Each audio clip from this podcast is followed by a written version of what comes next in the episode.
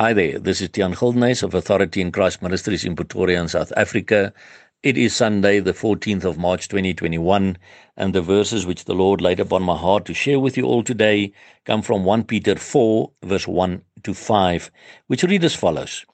Forasmuch then as Christ hath suffered for us in the flesh, arm yourselves likewise with the same mind, for he that hath suffered in the flesh hath ceased from sin, that he no longer should live the rest of his time in the flesh to the lusts of men, but to the will of God. For the time past of our life may suffice us to have wrought the will of the Gentiles, when we walked in lasciviousness, lusts, excess of wine, revellings, banquetings, and abominable idolatries, wherein they think it strange that ye run not with them to the same excess of riot, speaking evil of you.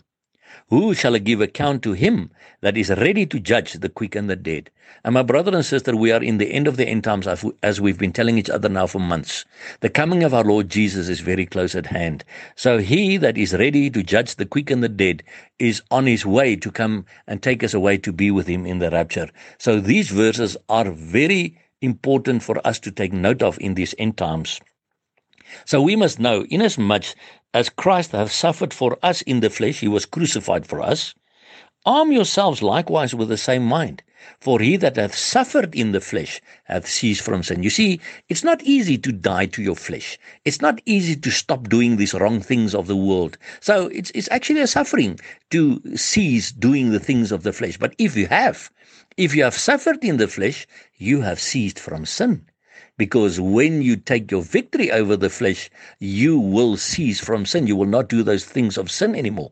So that he no longer should live the rest of his time in the flesh. So the rest of the time in the flesh is how much more time we may have until Jesus comes to take us to be with him, or individually when you and I should die to be with Jesus. For the rest of his time in the flesh, that he shall live no more to the lusts of men, but to the will of God. Now, what is the will of God? First Thessalonians four verse three says that this is the will of God, your sanctification. So this is the way we should live the rest of the time in the flesh. We as children of God who have received the Lord Jesus in our lives, we must live the life of sanctification because we are on our way to a holy God's throne. For the time past of our life, this is when before we got saved, may suffice us to have wrought the will of the Gentiles. The word Gentiles also means the will of the heathen.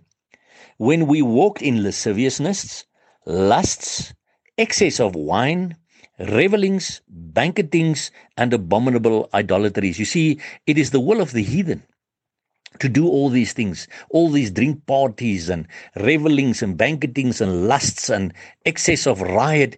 This is not the will of God. This is the will of the flesh. This is the will of the world. This is the will of the devil. So for the time past of our life, we have done those things. But now we don't do it anymore. Why? Because we now walk the walk of sanctification. So what happens? Verse four says, wherein they think it strange. They, referring to those guys or your friends or your family with whom you did those same things in the past. If you don't want to do it with them anymore, they start to uh, fight with you, or they start to mock you, or they start to scoff at you. Because verse four says, wherein they think it strange that ye run not with them to the same excess of riot, speaking evil of you. So this is exactly what will happen. People will start to speak evil of, of you because you don't do those things anymore. So it's nothing strange when these type of things happen to you. This is exactly what the Bible says will happen. But verse five says, those who will speak evil of you will give account to him that is ready to judge the quick and the dead. So my brother and sister, we know the coming of our Lord Jesus is close at hand. So cling to Jesus. Walk the walk of sanctification. Do not sin anymore. Stop these things of the, the way of the heathen and the way of the world, and start to do the will of God in, on your road of sanctification to the holy God, in before whose throne we will stand one day. And we keep on calling out, Maranatha, come Lord Jesus, and remember, Jesus Christ loves you immensely.